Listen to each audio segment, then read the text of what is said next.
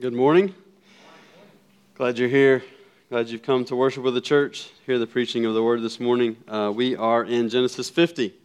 So congratulations. You've made it through a series, uh, through a book that's fifty chapters long. Quite an accomplishment. Um, you need to recognize as you come to the end of a book like this that um, this is not the case for every church.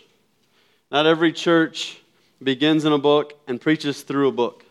Um, many pastors approach preaching um, in the ministry of the word like, what will I preach next Sunday?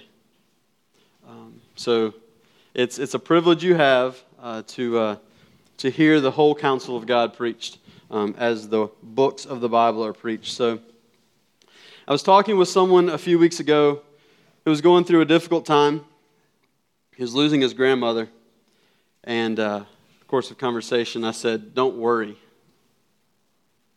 And then I felt the need to explain, to go further. You know, I understand I've said something that's more easily said than done. Um, explain further. And I began to think on that. And then particularly as I was dealing, it was in this text and, and pr- dealing with preparation, um, I think there's a problem there. I, I think there's a problem with worry. I, I think think that it's uh, something that we we kind of accept as okay.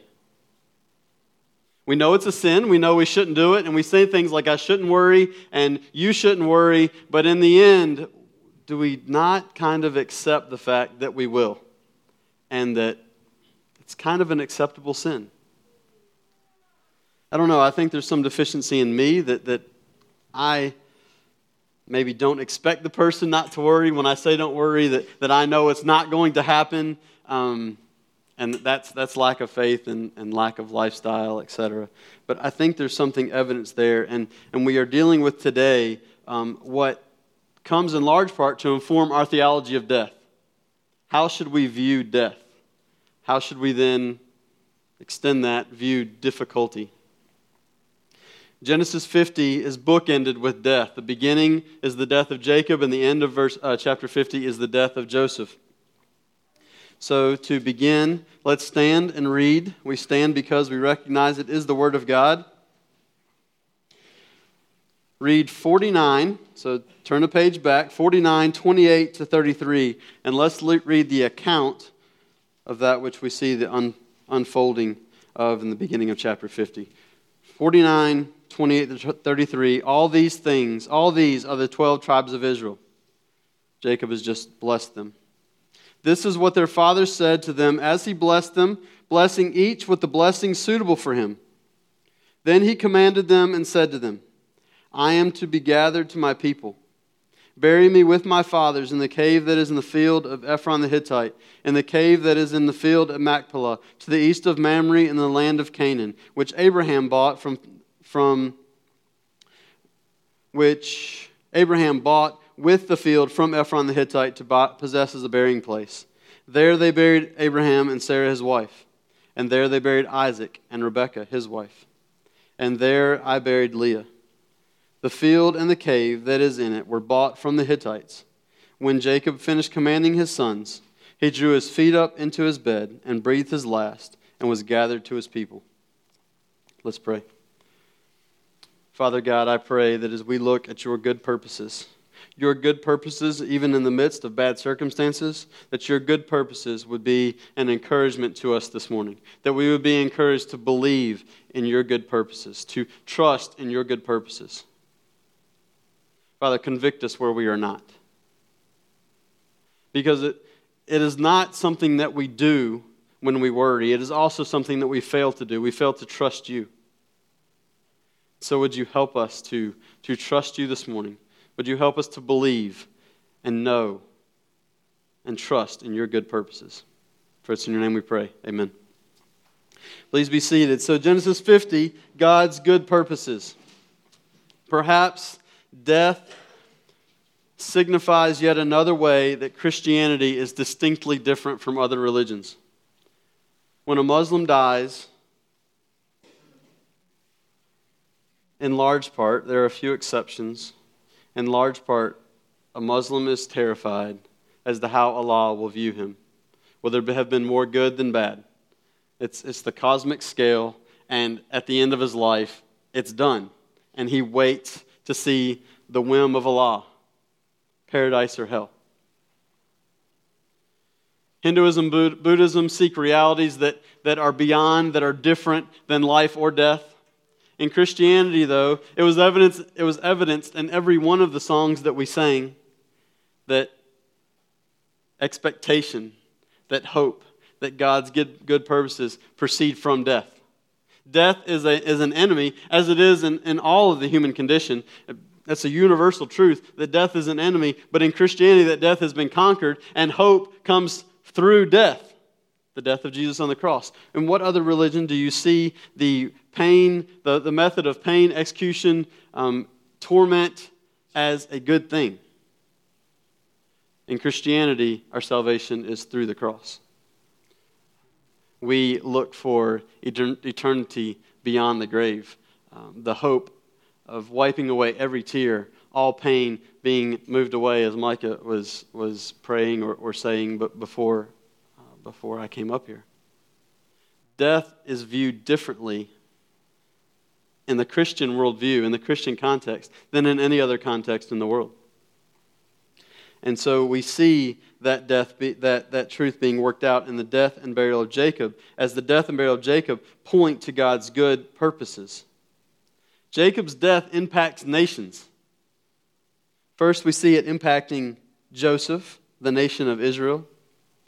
Then Joseph, verse uh, chapter fifty, verse one, then Joseph fell on his father's face. It doesn't mention his brothers here. They're mentioned later. We assume they are mourning as well. But Joseph fell on his father's face, and that is a word picture. I mean, when you read that, you see it.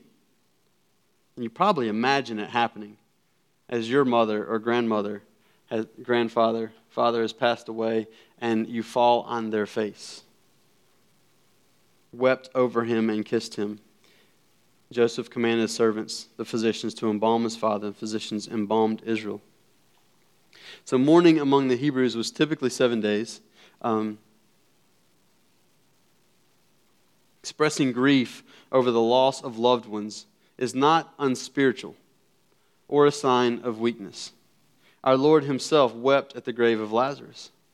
It's kind of safety valve to help us deal with emotional crises in our lives. It is okay to weep. It is not okay to lose hope. It's okay to grieve, but it's not okay to be discouraged. And this, this death, God is the God of Abraham, Isaac, and Jacob. This death of the patriarch, Jacob, is significant more than the, the death of an average person. This is the death of a patriarch. God is the God of Abraham, Isaac, and Jacob. What now that Jacob is dead? So more than just the death of a father, of a grandfather, more than the death of, of, of a patriarch, this, this is the death of God's promise. I mean, at different points throughout the Old Testament, this is tested, right? We're brought to these crises of belief. That's why every battle the Israelites fought is significant. Will they be defeated by the Amalekites? Will the line of Israel be cut off? This is significant because God displays his wonder, his, his wonder in creation and as designer in Genesis one and two, and immediately comes Genesis three in the fall. And from three fifteen on, God has a plan.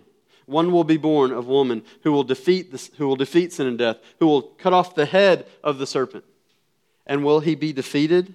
Will his plan fail here as Jacob dies, as a patriarch dies? Not only is Jacob dead, but now they're in Israel. Now, now they're in Egypt. They've left the promised land. They were in Israel, and they were in the promised land, and famine came, and they came to Egypt, a place where they not only survived but prospered, but now they're in Egypt, now they're away from the promised land, and Jacob, the patriarch, is dead. Is God failed? Is God, are God's promises failing? And then there's this reference to the field in Machpelah, the field bought from Ephron the Hittite. Now, it's in Genesis twenty-three, ten through nineteen. There's a significant banter back and forth between Abraham and Ephron in front of many Hittites. They're at the gate where all of them come in and go out. They're back and forth. Abraham wants to buy land, and Ephron says, I'll just give it to you. Just bury your dead. Go ahead. You have it. And Abraham says, no, listen to me. I need to buy this land. And Ephron says, no, listen to me. I will give you this land. And he says, Ephron finally says, listen to me, it's four hundred pieces of silver. What's that between, between us? No big deal. And Abraham said, it says that Abraham did listen to Ephron. He said four hundred pieces. Abraham counts out four pieces, gives it to him. And now, what is significance? What is the significance of this field, of the trees, of the cave? Except that Abraham now owns land in the promised land. And so as Jacob is dying, his death points to the promise. His death points to the good purposes of God. He says, bury me in that field. Abraham was buried in that place, his wife Sarah. Isaac and Rebecca, lost, no, yes, Rebecca, sorry, was buried in that field. Every time it's pointing to the promise, right? And then, and then um, Jacob now, Leah's already buried there. Jacob is going to be buried in that field. In his death, he's pointing to the promises of God, that the field is still there, the promise is still alive, and God is still accomplishing his purpose. So death of Jake, the, Jacob's death impacts Israel, but it also impacts the Egyptians. So go back.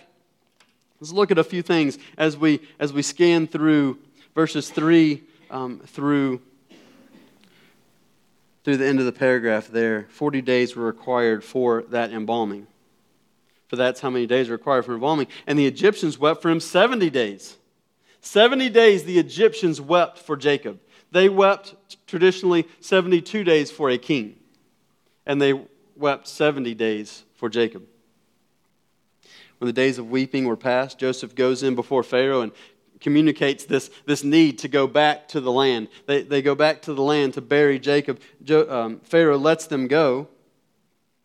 Verse six, and Pharaoh answered, go, bury your father, as you have, as he made you swear. So Joseph went up to bury his father. With him went up, listen, all the servants of Pharaoh, the elders of his household, and the elders of all the land of Egypt, as well as the household of Joseph, his brothers, his father's household.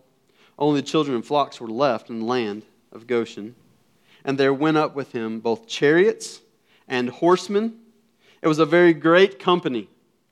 So this, this impacts Egypt. And, and as they mourn seven days, that's, that's the typical time for mourning among the Hebrews, as, as Joseph and his brothers are mourning seven days there um, in, in, the, in the burying process, the Canaanites, the Canaanites in verse eleven, when the inhabitants of the land, inhabitants of the land, the Canaanites, saw the mourning on the threshing floor of Atad, they said, this is a grievous mourning by the Egyptians. The Egyptians were still mourning to such an extent that when that when...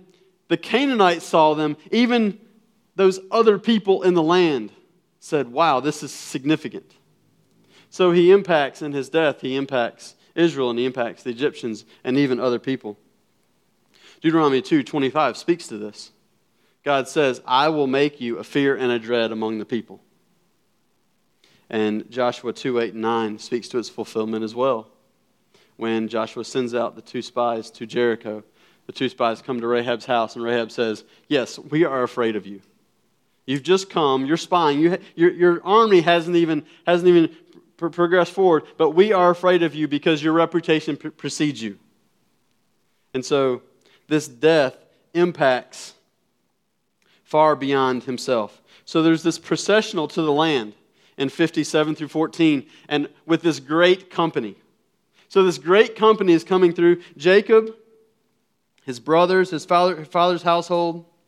And then ver- look back at verse nine again. There went up with him chariots and horsemen. It was a great company.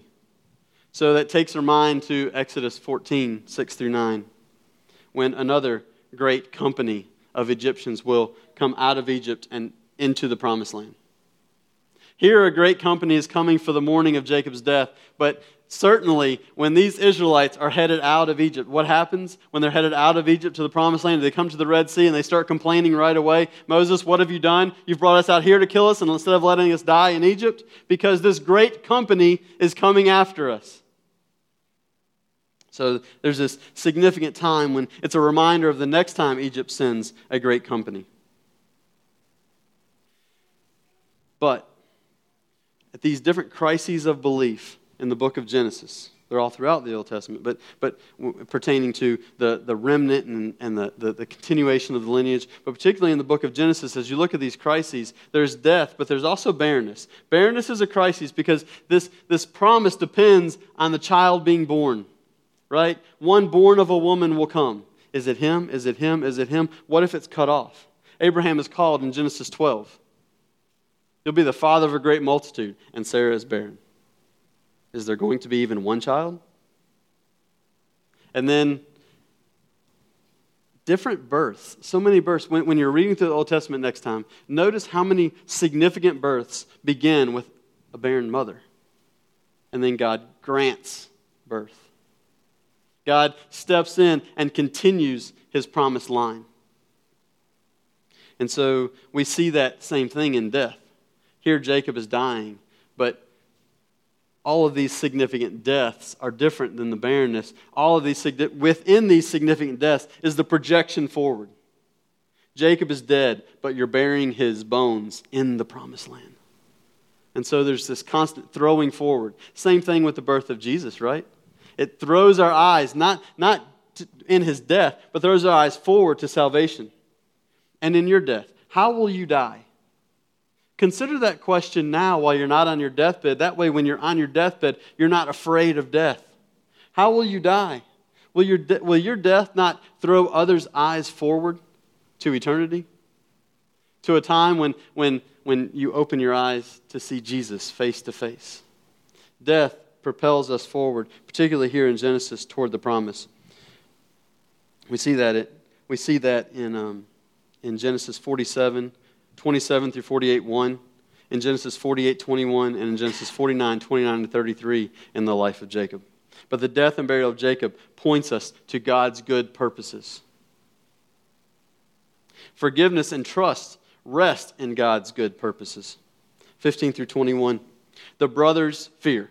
So the brothers have been out of the picture a little bit. It's focused on Jacob. The, the brothers are there. It mentions the brothers go with them to Egypt and come back with him. But here in verse fifteen, the brothers again take center stage, and it's the same story. A little bit different wording here. J- their father's dead, Jacob's dead. That, that's significant. But it's the same story. Listen, when Joseph's brothers saw that their father was dead, they said, "It may be that Joseph will hate us and pay us back for all the evil we did to him." For all the evil they have done to him his whole life. So they sent a message. Please forgive the transgression. Nope, skipped a line. So they sent a message to Joseph saying, "Your father gave this command before he died. Say to Joseph, please forgive the transgression of your brothers and their sin because they did evil to you. And now, please forgive the transgression of the servants of God, your father." Joseph wept when he spoke to them, when they spoke to him. His brothers also came and fell down before him and said, "Behold, we are your servants." So, there's several things that, that are interesting here. Um, Jacob likely did not send a message to them, to for them for Joseph to forgive them.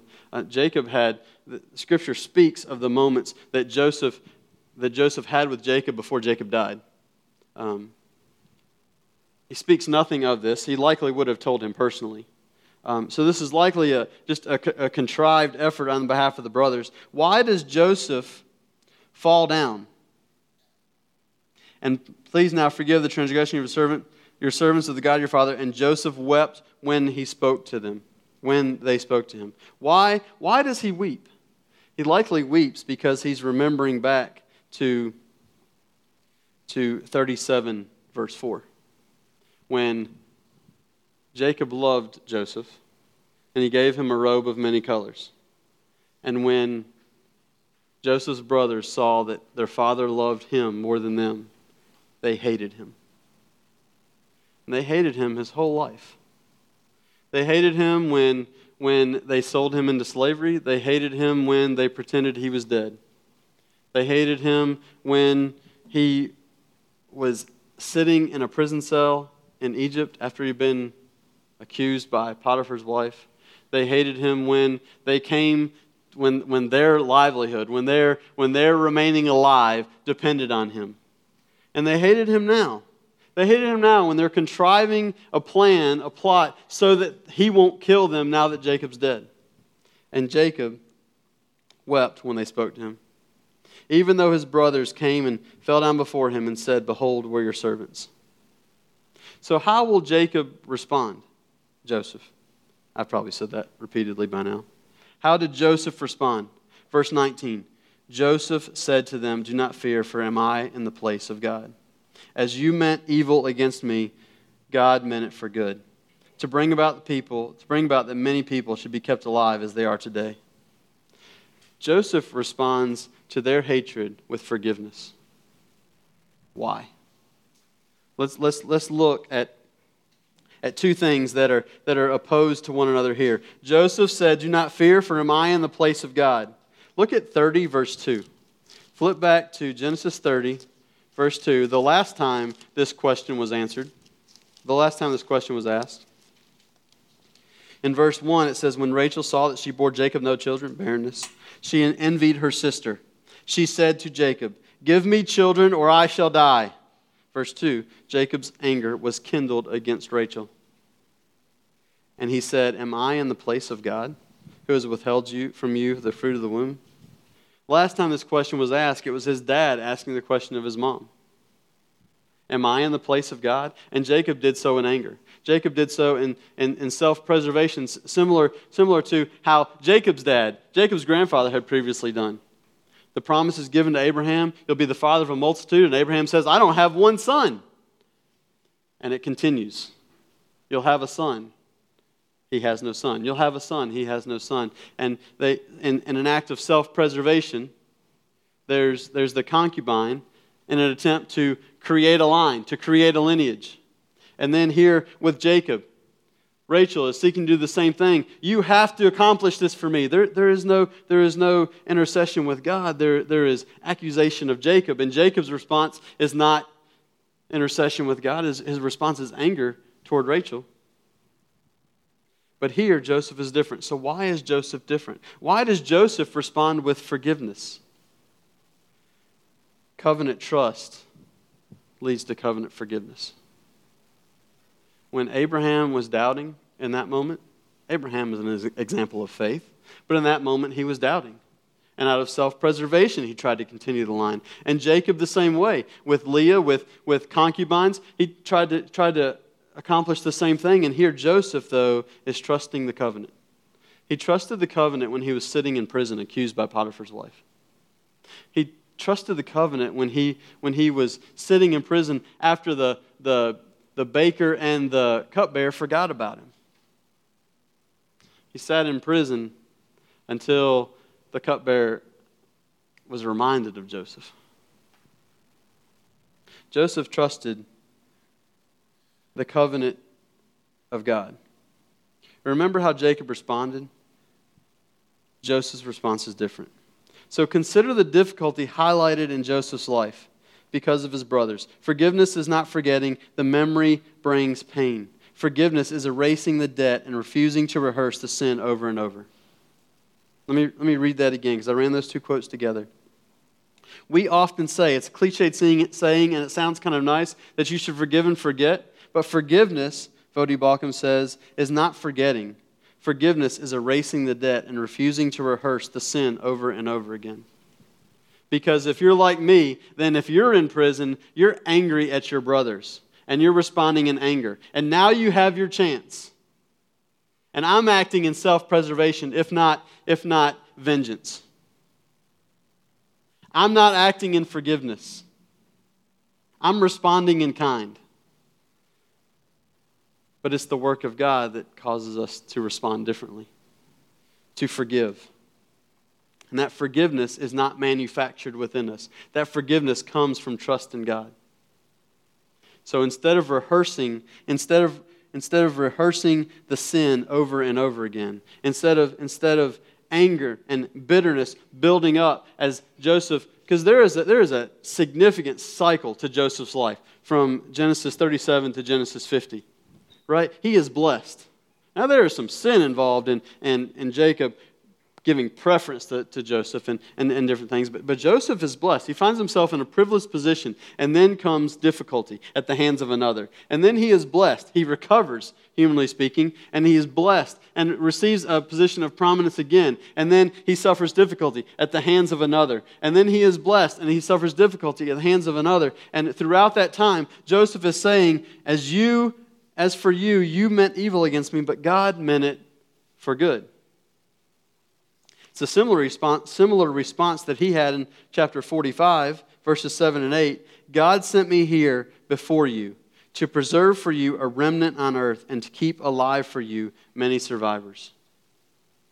So it was not you who sent me here, but God. That comes from reliance on the promises of God. That comes from a mind that is set on the, on the promises of God.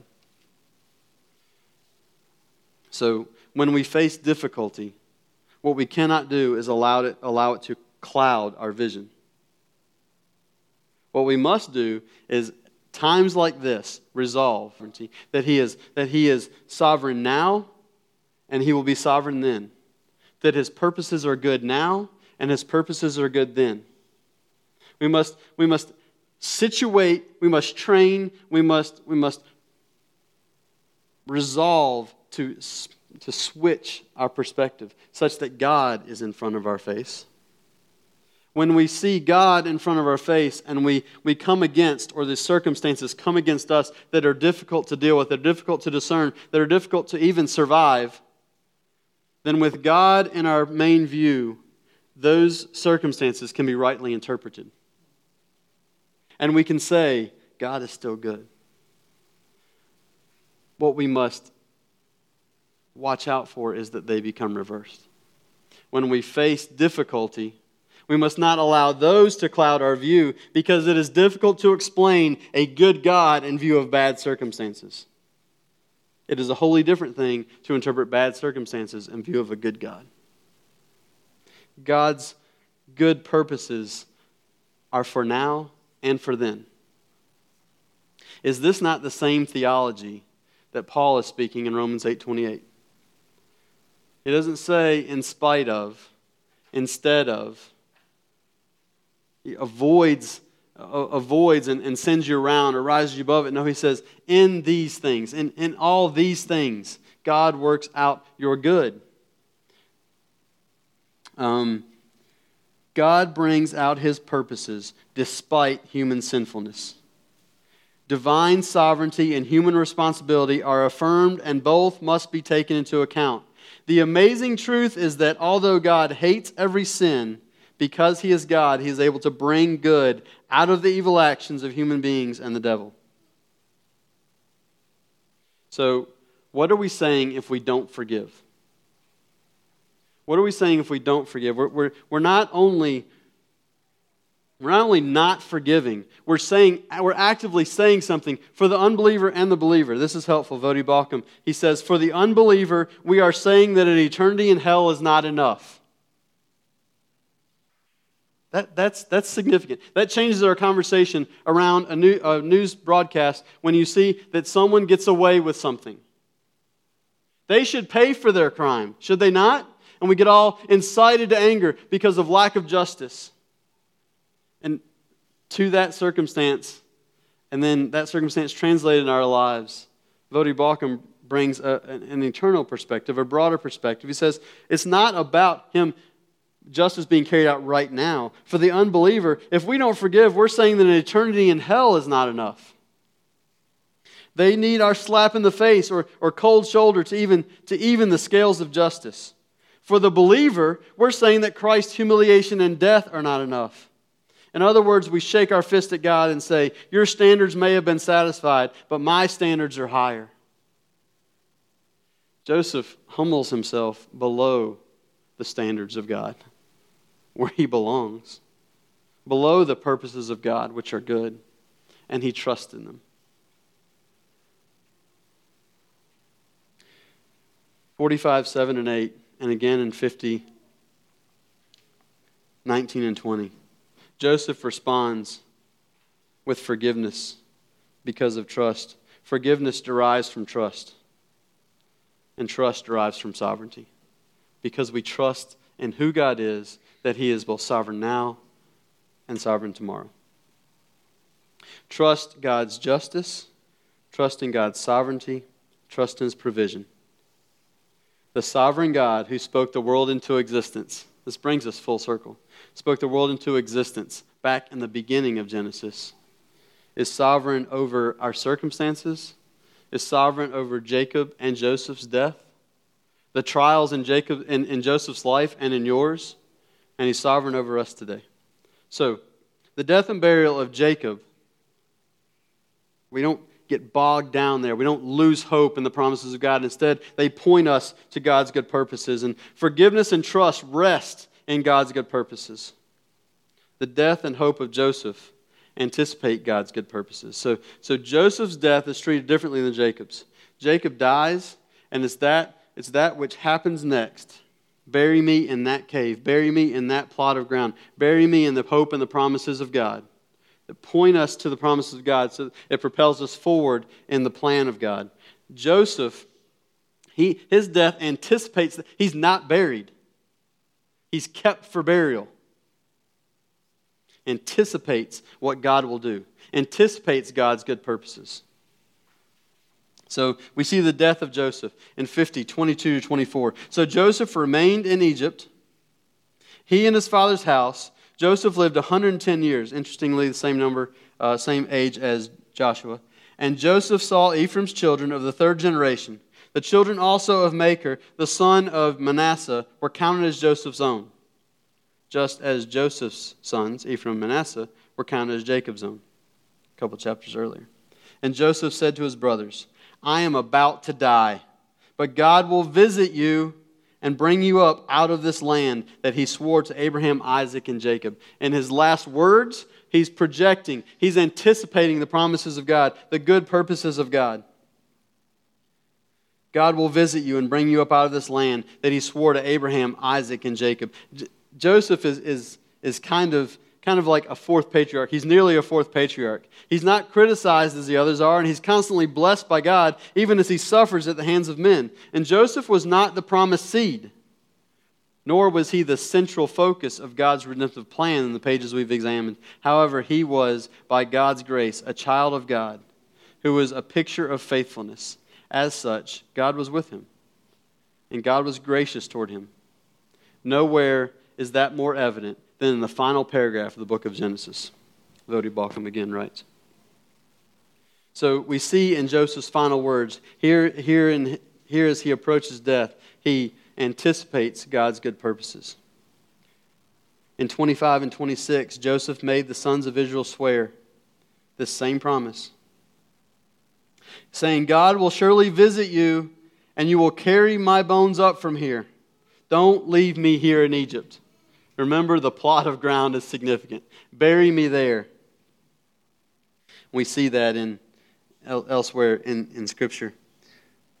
You shall carry my bones up from here. So Joseph died, being one hundred ten years old, and they embalmed him, and he was put in a coffin in Egypt. So, I didn't, I ran too long in, in the first worship service, and I'm running too long here, but there's not a next one, so we can we have time. But um, uh, so listen. So it says it says. They embalmed, embalmed him, and he was put in a coffin in Egypt. Now, in the Egyptian language, I don't know this, I read this. In the Egyptian language, there are many other, several other common words for coffin that could have easily and probably would have been used here. The word that's used here for coffin is the same word that's used for the Ark of the Covenant. So, it's kind of it's kind of neat. The word for coffin um, is, is, is the same word used for the Ark. And all this time, this is a quote from a guy named Hamilton. All this time in the desert, Israel carried two shrines with him. The one, the coffin containing the bones of the dead man Joseph. And the other, the ark containing the covenant of the living God. The dead man enshrined in the one fulfilled the commandments enshrined in the other. Joseph's death anticipates. It points to, but but it, it it anticipates the good purposes of God. And so I'd ask you again, what I asked you when we were talking about Jacob's death, how will you die? I want my death to do this. I want my death to anticipate the good purposes of God. Your death should not your death should not end in a funeral. It should end in a celebration of life. And that's become just a cultural thing, but it should be a reality. There's a difference there. Because you do not live and then die and stay dead and represented as, as the guy in the coffin there. No, instead, you're not even there. You're experiencing the best worship service you've ever had in your life. You're seeing Jesus face to face. So your death also should anticipate the good purposes of God. So when you lie on your deathbed, don't fear. When you go through life and it's like you're raining difficulty, don't fear. There's opportunity for forgiveness of others and trust in God. There's opportunity to give testimony, that your life would give testimony of the good purposes of God. So, Hebrews eleven twenty-two. You should look at it at least. If you have time to turn there now, you can. Hebrews eleven twenty-two. By faith, Joseph, at the end of his life, made mention of the Exodus. Made mention of the exodus of the Israelites and gave directions concerning his bones. So directions concerning his bones I got. You shall carry my bones up from here. Where's the exodus? Okay, so if you flip a couple pages from Genesis fifty. Sorry, I didn't tell you. I hope you put your finger there. If you flip a couple pages from, from Genesis fifty, you see Exodus one. These are the names of the sons of Israel who came to Egypt with Jacob. Goes through the names. Verse five, all descendants of Jacob were seventy persons. Joseph was already in Egypt. Then Joseph died and all his brothers and all that generation. But the people of Israel were fruitful and increased greatly. Look at the promises of God. They multiplied and grew exceedingly strong, so the land was filled with them. All good, all prosperous. Absolutely not. The next verse, now there arose a new king over Egypt. This king enslaved them. And they're crying out to God. And then in Exodus three, six through eight, God, you know, call of Moses, burning bush. God says to Moses, I've remembered my people Israel. I've remembered them. And I've seen their affliction. So this, when Joseph says, God will surely visit you. In verse twenty-four, God will visit you and bring you up out of this land. Verse twenty-five, God will surely visit you and you shall carry my bones up from here. You'll carry my bones up from here because God will not forget his people. God will not fail to accomplish his promises. His purposes are good, even when they look bad. Right? They've come to Egypt. That was great. Great provision of God. They were going to die in, in, in the promised land because of the famine, but they come to Egypt. Great prosperity. But then four hundred thirty years of slavery. I can promise you, you will not suffer that long. four hundred thirty years of slavery, and God remembers them and brings them up out of that land. So, God will surely visit you means rescue from slavery. But God will surely visit you. Turn to Luke one, sixty-eight.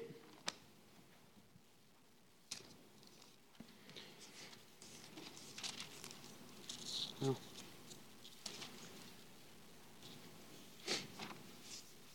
Luke one sixty-eight says, Blessed be the Lord, the God of Israel, for he has visited and redeemed his people. This is Zechariah speaking in the context of what? In the context of the birth of John as the proclaimer of the Christ. When, when Joseph says, God will surely visit you, that has implications for Jesus Christ the Messiah, the one born of woman that was promised back in Genesis three fifteen, the one by whom Abraham in Genesis twelve would be a blessing to all the families of the earth. The one that, that God was speaking about, and I just realized we, we didn't look at it. We were supposed to look at Genesis fifteen, seventeen, and eighteen, where God, where God makes the covenant with Abraham that I will redeem you and I will get you to this land and I will continue the lineage until Jesus Christ is born. God will surely visit you, Joseph said in his death. And also, Revelation twenty-two twenty, when he says, I will... God, that God will surely visit you. We see that also in Revelation twenty-two twenty. He who testified to these things says, Surely I am coming soon. Amen. Come, Lord Jesus. He will surely visit you. Still to come, still to be fulfilled, fulfilled, but still a promise of God nonetheless. And he will do it. He will accomplish what he has said. So, Joshua twenty-four thirty-two speaks of the people of Israel carrying the bones of Moses. Wow. Not sure where Moses came from. That comes later. Carrying the bones of Joshua up from Egypt to bury them in the promised land exactly as had been promised. So what? The point, the question is, will you trust in God's good purposes? The death and burial of Jacob points to God's good purposes. Sin, uh, forgiveness and trust rest in God's good purposes. His death, the death and hope of Joseph anticipate God's good purposes. We see God's good purposes on display all through Genesis. Will you trust in God's good purposes? As we sit here now, you can likely agree that, that God's purposes are good. But will you trust Him tomorrow? Will you trust that His purposes are good even as you move through times of difficulty? Maybe you're going through serious difficulty right now that, that only a few know about, or, or maybe no one knows about. Will you, will you trust in God's good purposes then? Think of all the difficulty Joseph moved through. Think, think of all the difficulty. I mean, Job's, the book of Job, about Job's life, is difficulty.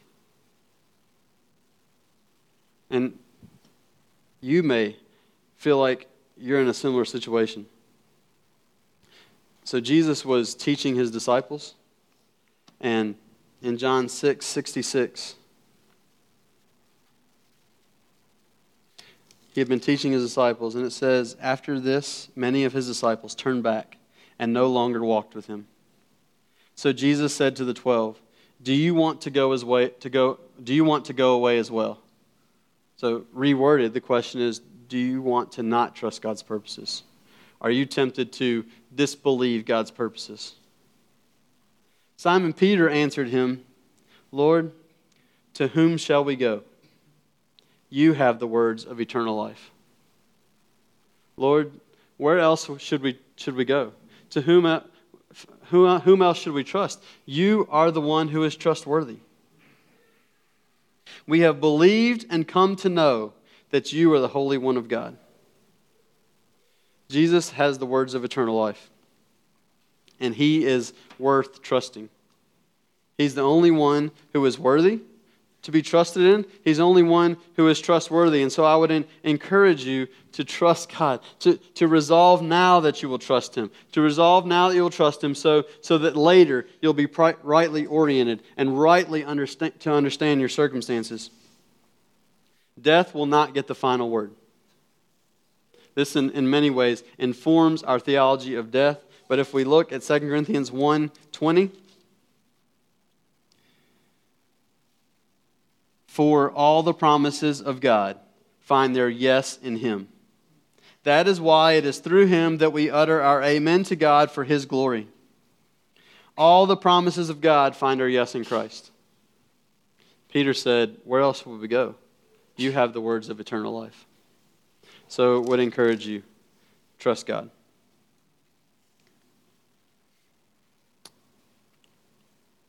Um, so if if you are far from God, if you don't mind, speak to to those who who, who maybe can't trust God right now because you don't feel near to God right now. Where God is far from you. You can try to trust. You can try to grasp at things. They'll only disappoint. When Peter said, where else would we go? There is nowhere else to go. There is nowhere else for you to turn. When you struggle, when you're in difficulty, there is nowhere else to go other than Jesus Christ. And Jesus Christ does have the words of eternal life. Death will not get the final word for those who are in Christ. Those who die trusting God die well. Today, God's people still die and are buried in the earth. But they die with the hope that through Christ's atoning work, they will inherit the new creation. God's ancient promise of land is still awaiting complete fulfillment. And one day, when you die, if you are in Christ, then you will see the land that was promised. and you will see Jesus Christ face to face. And you will see then that he is the only one who has the words of life. And he does, in fact, have the words of life. So let's trust in him. Let's pray. Our Father, we are grateful for you. We are grateful that you do have the words of eternal life, and we are grateful that you have sent your Son to this place that we could know that he has the words of eternal life, that he could die on a cross and accomplish our redemption, that he could die on a cross and set into motion your mission, that all the nations would see the glory of God. And as we are transformed, as we are transformed into, into, into mirrors reflecting the glory of God, Father, may we own the mission of making your gospel known in all the earth. But I pray that we'd trust you, otherwise we will not go. I pray that we would trust you, or we'll fill, be filled with bitterness and anger. I pray that we would trust you, or we would not be able to forgive. I pray that we would trust you so that we will follow you. In your name we pray.